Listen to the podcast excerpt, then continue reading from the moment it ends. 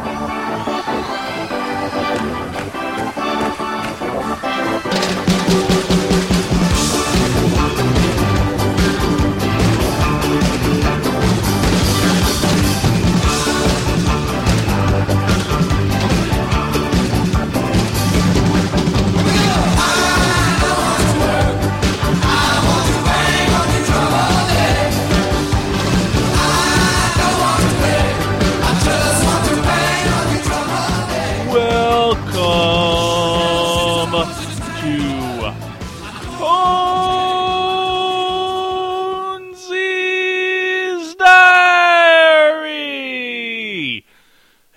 that's right. We're back once again. Today is the 30th of May. At least that's when this will be released. And tonight we have the Conzi in studio by himself once again just uh, to talk about a little bit about a terrain project that he put together a while back that turned out fairly sharp, and I'm pretty proud of it. It's it certainly there are some areas to improve upon, and I'll note on those when I get to those points. But it's in that genre of new Warhammer terrain that's been introduced by the 8th edition Warhammer rulebook. You know, you get all those random types of terrain if you generate them. And because I run the Merry Mayhem tournament, it was kind of essential to, I thought, add and include a lot of these cool terrain features. So this is someone that I pulled off, and I'm going to talk about it. It's the actually the Altar of Khaine, uh, which is very dark elfish. And since dark elves is uh, one of the armies I've collected over the years, I had a bunch of dark elf bits to work on this. Now I'm going to start off since I, I really haven't talked. We we had the terrain winch on the on the show uh, ways back, and you folks seem to have really enjoyed that episode and downloaded the dickens out of it. So we we definitely touched the on the kind of the basics or the essentials, kind of some of the essentials you want to have in your terrain making collection. One of the few of the things that I've used in this project from that was I had a, a bit of wooden dowel, which was actually laying around from another project I had made. The I use a blue insulation foam.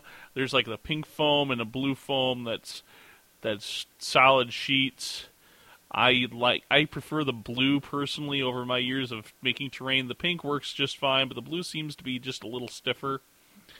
Um, I can't really describe it any better than that, and it's very possible that in Europe or Australia or wherever you might be, that the foam is quite a bit different in that regard. I also used some thick cardboard and a piece of wooden hardboard, probably five inches by four inches, to kind of base and mount the thing to. And I think I th- I think I said thick cardboard, and some skulls that I picked up during Halloween. I got to say, Halloween is po- one of the possible best parts of the year to pick up various little things that you'd never think you might need for your Warhammer stuff because the scale's a little bit too big. But when you're making terrain, things like the skulls and tombstones and other bits and bobs that you can get during the Halloween season really work out perfect for your terrain project. So it's always I'm always excited about that time of year. Not to mention it's one of my favorite holidays, but it's very exciting that at the end of a year to be able to go and and raid all the local store, you know, department stores and chain stores for their Halloween stuff. All right, so I think I also used a, a bit of sprue, an arm off the zombie sprue. So I always find that having a if when I'm working on terrain, that having a box of zombies around is always great. So I always try to keep a, a box of the current Games Workshop zombies around because I do work on a lot on terrain pieces. Usually I get as we ro- start rolling more and more into the fall, I feel more and more pressure to add some more terrain to my collection for the Warhammer Fantasy stuff for the Merry Mayhem event. So, and or some at some point, it the old stuff needs to start cycling out, and new stuff needs to be added. So, all right, on to kind of how I made this project. Um, and there'll be a I'll link up the pictures to this up in the gallery for this so you can see what it looks like in the pictures and then look at and then I'll describe how I made it. So anyways, I've got the hardboard base. I cut out once I had the hardboard base picked out, I cut out a piece of blue insulation foam so that it was roughly three quarters an inch from all of the edges. And I should note on the on the hardboard, this is probably about a quarter inch thick, and I've li- I've taken a hand sander and rounded off all the edges. It's not it's not perfectly angled like say a, a plastic movement tray or or such, but it's just rounded off enough so that it's not sharp. I got rid of that sharp edge. So we I cut out that first chunk about about three quarters, maybe an inch away from the edges of the of the uh, hardboard, and I it was just a square. And actually, in the front of the base, it's probably more like an inch and a half. That's going to be in the front of the altar was the largest step, and on the sides I have two small steps I'm going to want to put on later. Onto this onto this uh, chunk, I then cut the front corners so that they were kind of angled a little bit. Enough room where there'd be the room for the steps to be placed flat, but I wanted to put a couple of skulls kind of in the in the front left and right corner of the piece, kind partially because I had the skulls laying around, and I think, but also, be, and you never can have enough skulls with anything Games Workshop, so that helped kind of help this stand out, and also to give it that kind of evil look because this is a distinctly dark elf piece, so I wanted to give it some of that look. In the roughly back center, I then traced out a circle and I used this as a bottle of, I think, acrylic paint that I had laying around. But it's about an inch and a half round, so anything equivalent to kind of trace that out. And then I cut it out all the way to the bottom of the blue foam. All right. Then at that point, I then went ahead and took that round piece that I had just cut, the the excess part, and sliced it about in half. That way, and then put it back in the center. Okay? That way, it added some depth to the piece, to that pit in the center of it, without adding any real additional complexity to it. The next thing was to start working on the, the backside of the piece has a tower, uh, this little bit of a monument or tower thing, and it, it has like a drain and stuff that I put on it. And to do that, I then took a scrap of blue insulation foam, probably in maybe two inches tall, and on the top half, I just trimmed off the sides so it looks like it's coming to a pyramid peak. And then on the, and then the rest of it, I wanted it to look like it was brickwork. So taking a ballpoint pen, I drew, pressed, drew into the foam, and by drawing on the foam, I'm actually pressing into it a bit to actually make the indentations. So it's not I didn't have to actually carve out any pieces of card or anything like that to make these bricks. It was literally right from just drawing it on the on the foam, and that actually works really slick and really fast. On top of that, then I took the piece of dowel, and at this point I drilled a hole into that pyramid that I had cut, and put the that was just perfect for the dowel.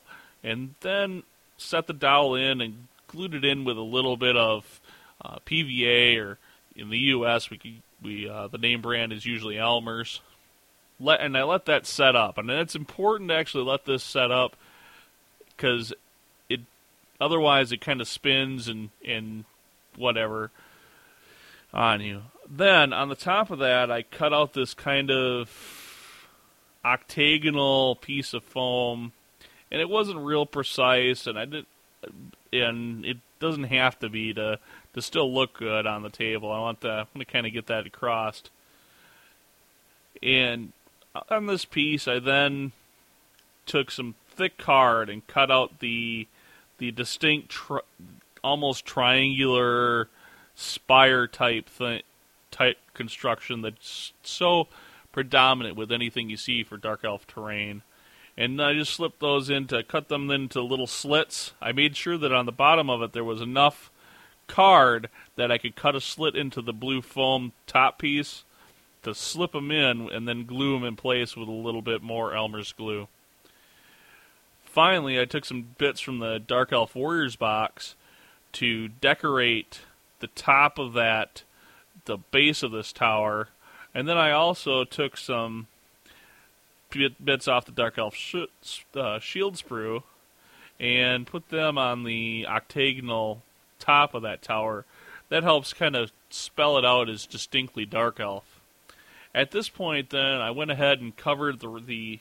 I made the steps and glued them into place. I drew in on with a, again that ballpoint pen method the brickwork that was on each of the steps in the that are on this piece, and then I coated the exposed areas of the hardboard as well as the pit itself with a with a fairly fine sand. Okay. Part of the reason I did the pit was I wanted it to kind of look bubbly and gurgly when I was done with it. But it also helped kind of fill some cracks where the foam didn't quite line back up when I put it back in the hole. So once this was pretty much dry, I then went in with hard hard that thick cardboard again and I cut out various different shaped bricks some of them I cut you can with it using the thick card. I then wanted to bevel off the edges of each each brick so it looked like it was rounded off a little bit going into the construction.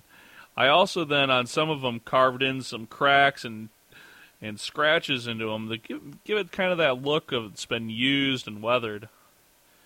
All right. Then finally, once that was set up, I gave the whole thing a coat of black paint. And this is I brushed on. It's very important to, to note that you don't want to use a spray can of anything on a on a foam piece of terrain. Okay, that you'll end up with a melted, ugly look, which might be desired for some other terrain projects I've done, and I've done purposely. But on this, it was certainly not desired. After that, it was a quick couple of coats of gray, and I coated this the whole thing gray. I didn't bother bother with uh, differentiating whether it was the base or the rest of the model or the rest of the terrain piece. And I worked it up from a, a dark gray to a lighter gray to a, really light gray, almost a white. After that was complete, then I brushed it. Just gray by itself looks wrong to the eye, um, especially on something this large that looks like it's outdoors and should be weather, you know, should be out there in the elements. So I took a almost like a snake bite leather, but I use craft paints when I'm doing uh, craft acrylic paints when I'm doing a project this big, just because the expense of the the uh, paint is going to be very very high if I'm using the same paints I'm using for my models.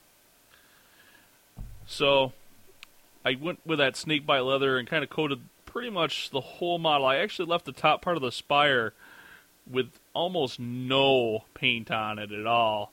But the rest of the model got that paint. And it's just a really fine dry brush because I don't want to take away from the gray that I already had established across the mod, across the piece.